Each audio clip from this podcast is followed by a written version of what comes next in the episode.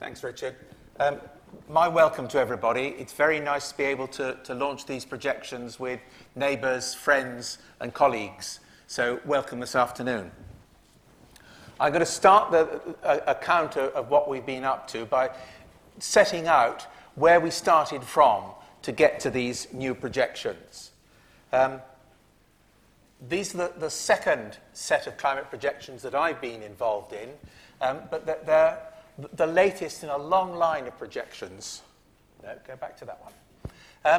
And the reason we produce these climate projections is we believe they're useful for people who plan the future. And yet this process of planning the future is not something we really understand very well. How we do it and what's the best way to do it. So we could look at the entrails of birds to find out what's happening.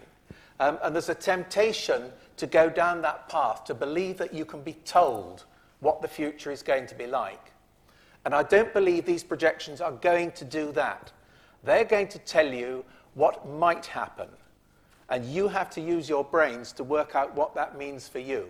So then it's not just an old-fashioned paradigm, predict, optimize, relax, job done. We prefer you to think about a paradigm that's assess your current situation, your own system, hedge against different futures, which we can help describe, and then review the process. We're never going to finish adaptation. So there's a balance between learning about the climate in the future and learning about the system for which we're responsible or in which we have an interest. And another important point, I think, we're not going to be able to adapt to one future because we don't yet know what the one real future is going to be. So we have to adapt to a range of futures. And it brings in a lot of non-climate information that we may or may not have at our fingertips. What's our attitude to risk? Just how vulnerable or sensitive is our own system to the future climate? So, it's the latest in a long line of climate projections. Some of them we used to call scenarios, but we've settled on the word projections. And each one is based on the best science that we can access at any one time. As I say, the UKCIP has been involved in three of them, but what we have today is not the last in the line. There will be another one, which we've started referring to as UKCP next. And we'll start to think about that in a little while. So what we wanted from these projections was the best science, but maximally useful to everyone in society. We wanted to present information going all the way from the past that we can remember, the present that we're experiencing, and the future we have to plan for. We wanted them to be delivered by a wide scientific community. And I'm not sure how far we've achieved that. We were quite clear that stakeholders, that is, people that need to adapt, should lead this process. And I think we've achieved that to some extent. And a very personal view, we wanted to get the climate information in front of you just when you need it, and not before. We asked users after the 2002 projections what they wanted to see, and this is what they came up with. Information about the uncertainty in these projections, and we'll go into more detail how we've done that. They wanted more detail. Everybody always wants more detail. They wanted better accessibility, and perhaps a long way from the sea here, not so relevant, but they wanted more marine information. And I apologise because we have actually ended up with some very confusing nomenclature. So UKCIP, pronounced with three syllables, is the programme. Most of us are here this afternoon. We aim to help people understand the impacts and help them adapt to those impacts. And we used to produce projections labelled UKCIP. This time round, we've streamlined that, and we now call them UKCP, UK Climate Projections, of which the first set is 09. So those are the organisation and the product. And those are the websites, and they'll be available outside for you to find later. the process of producing these projections was not one lot of scientists writing down what they thought was going to happen and then us publishing it so everyone could read it. It was a more complex process of scientific advice and user information into a management group that was ourselves, DEFRA, government funding partner, and Met Office Hadley Centre. But because we wanted a more comprehensive package, we actually pulled in a lot of other academic partners to help us produce these things. And I think that's a fairly complete set. And much credit to all of those people. So, just to start with this question of uncertainty. If you want to know how hot it's going to be in Oxford at the end of the century, I could stand here and tell you it's going to be 42 degrees centigrade. It's not a bad number. It's probably not far wrong. But without any information about how certain that number is, it's very much less useful to you. And the situation on the right, the answer number 2, is hedged around with ifs and buts and qualifications and definitions. And it's more difficult to access. It's not telling you what you think you want to know. But if you can take on board that information, it gives you a more robust basis for making decisions. So that's what we've tried to do with these projections, is to move from giving you a number to giving you a description of how good that number is as well. And you will see, when Pete shows you some real output, that you can end up with a line of some sort that measures something to do with the probability of an outcome.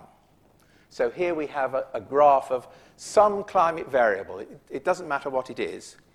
And the probability that it's down here is quite low. The probability that it's up here is quite low. The greater probability is somewhere in the middle. But we're not entirely happy with the use of the word probability. It's based on the count of different sorts of model output. So what we'd like you to see this graph as is a measure of the strength of evidence for changes of different sizes. So it's actually very unlikely that the change will be very small or very big. It is more likely to be in the middle somewhere. It's also, because this is a climate on a planet, it is not as simple as a pair of true dice. You can't know the system and know what are the outcomes that can happen. It's much more like a horse race, where you know something about the probabilities to start with, but the way it actually turns out is a one-off event. So perhaps a little bit more like a horse race than betting on dice. And here is one such curve. This is actually for the maximum temperature over the 25-kilometre square centred on Oxford. It takes in most of the area within the ring road. It's for the 30-year period around the 2080s, and it's for a high-emission scenario. And you can have two sorts of things. You can have the change in that maximum temperature or an absolute maximum temperature. So the reference period from which we're measuring the change is, in fact, the 30-year period, 1961 to 90. Already about 30 years in the past, but that's the reference period. And that maximum temperature over that 25-kilometre square was around 20.5 degrees. Now, I know you've all experienced higher temperatures than that, but that's the average over that area.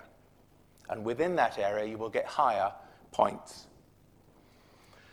And again, this side of this vertical line, there is evidence in the climate modelling that we could get even a decrease. But it's unlikely. There's evidence that we could have a change of more than 12 degrees. But again, it's unlikely. The most likely outcome is somewhere around 6 degrees. And this, it increases the work we have to do to understand the number.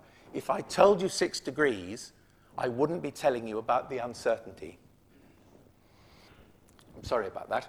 How has 09 improved over 02? First of all, the modelling of the climate has improved in a number of ways. A number of known processes have been included in the model. And the most important one is the carbon cycle feedback, where we actually include the change that the climate has on, for example, the Amazon rainforest. The assumptions underlying the climate models have been explored. This is what we call parameter uncertainty. We could explain this at length, and if you insist, Roger will do so. I won't. We may not go there this afternoon. There is a great deal to understand there. I am not an expert. We've also, the people at the Met Office have explored the structural differences between different climate models. So we're able to start to explore and describe the uncertainty due to some of these causes. This probabilistic information, I think I've described why we went that way. It avoids you making the assumption that the number in front of you is right when it's wrong, which might be very important. If you're just writing a tourist guidebook to Oxford, it doesn't matter if you get it wrong. But there are things for which it really will matter. So it may be more important to make a good enough decision, bringing in the uncertainty, than to try and make the best decision. And this probabilistic output, it allows you to explore the sensitivity of what you're dealing with. And we think it gives you an honest answer. There is a lot more data available. It's one of the reasons we've not tried to produce it all in printed form. There is a huge amount. There's something like 8,500 possible graphs that you could access. And to save you reading through pages of those, we've made a user interface that we'll come to in a moment. One of the things that certainly arouses a lot of interest and discussion, it's called the weather generator. It's not the right name for it, but it's the one we're stuck with. It doesn't have any more climate change than the rest of the information, but it allows you to add on to that what we know about local spatial distribution of conditions and temporal patterning of, for example, rainfall. It allows you to produce statistical descriptions of weather-related events. Richard's going to talk later about our training program.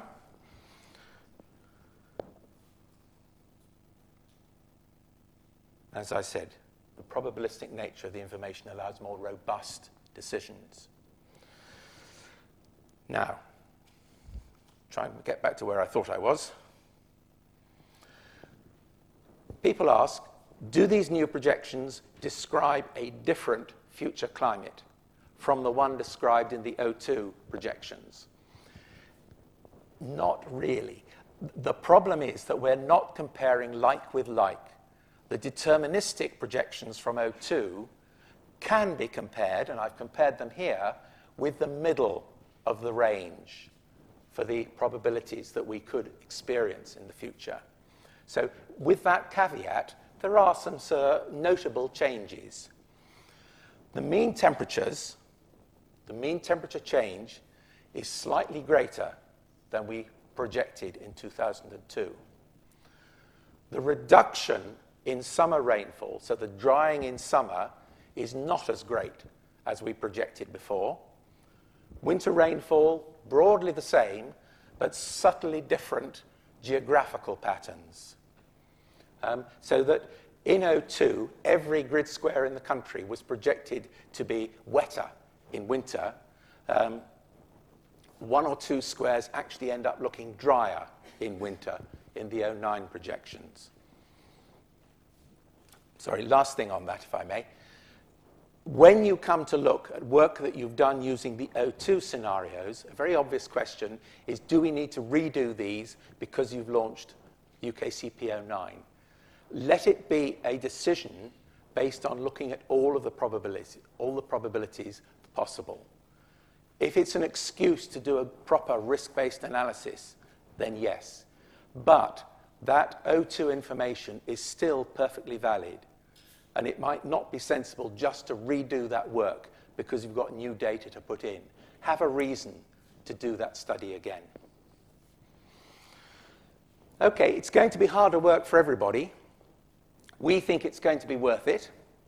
We think you have to do some extra work besides absorbing this climate information. And finally, what we want to do is not just to have you as passive customers for this information, because, as I said, it's an experiment. And you people, and thousands of people like you, will actually do that experiment. If you can tell us, has this been useful? If you can tell us how we should change it in the future. If you can give back your experience to us, we will share it with other people. I'll stop there.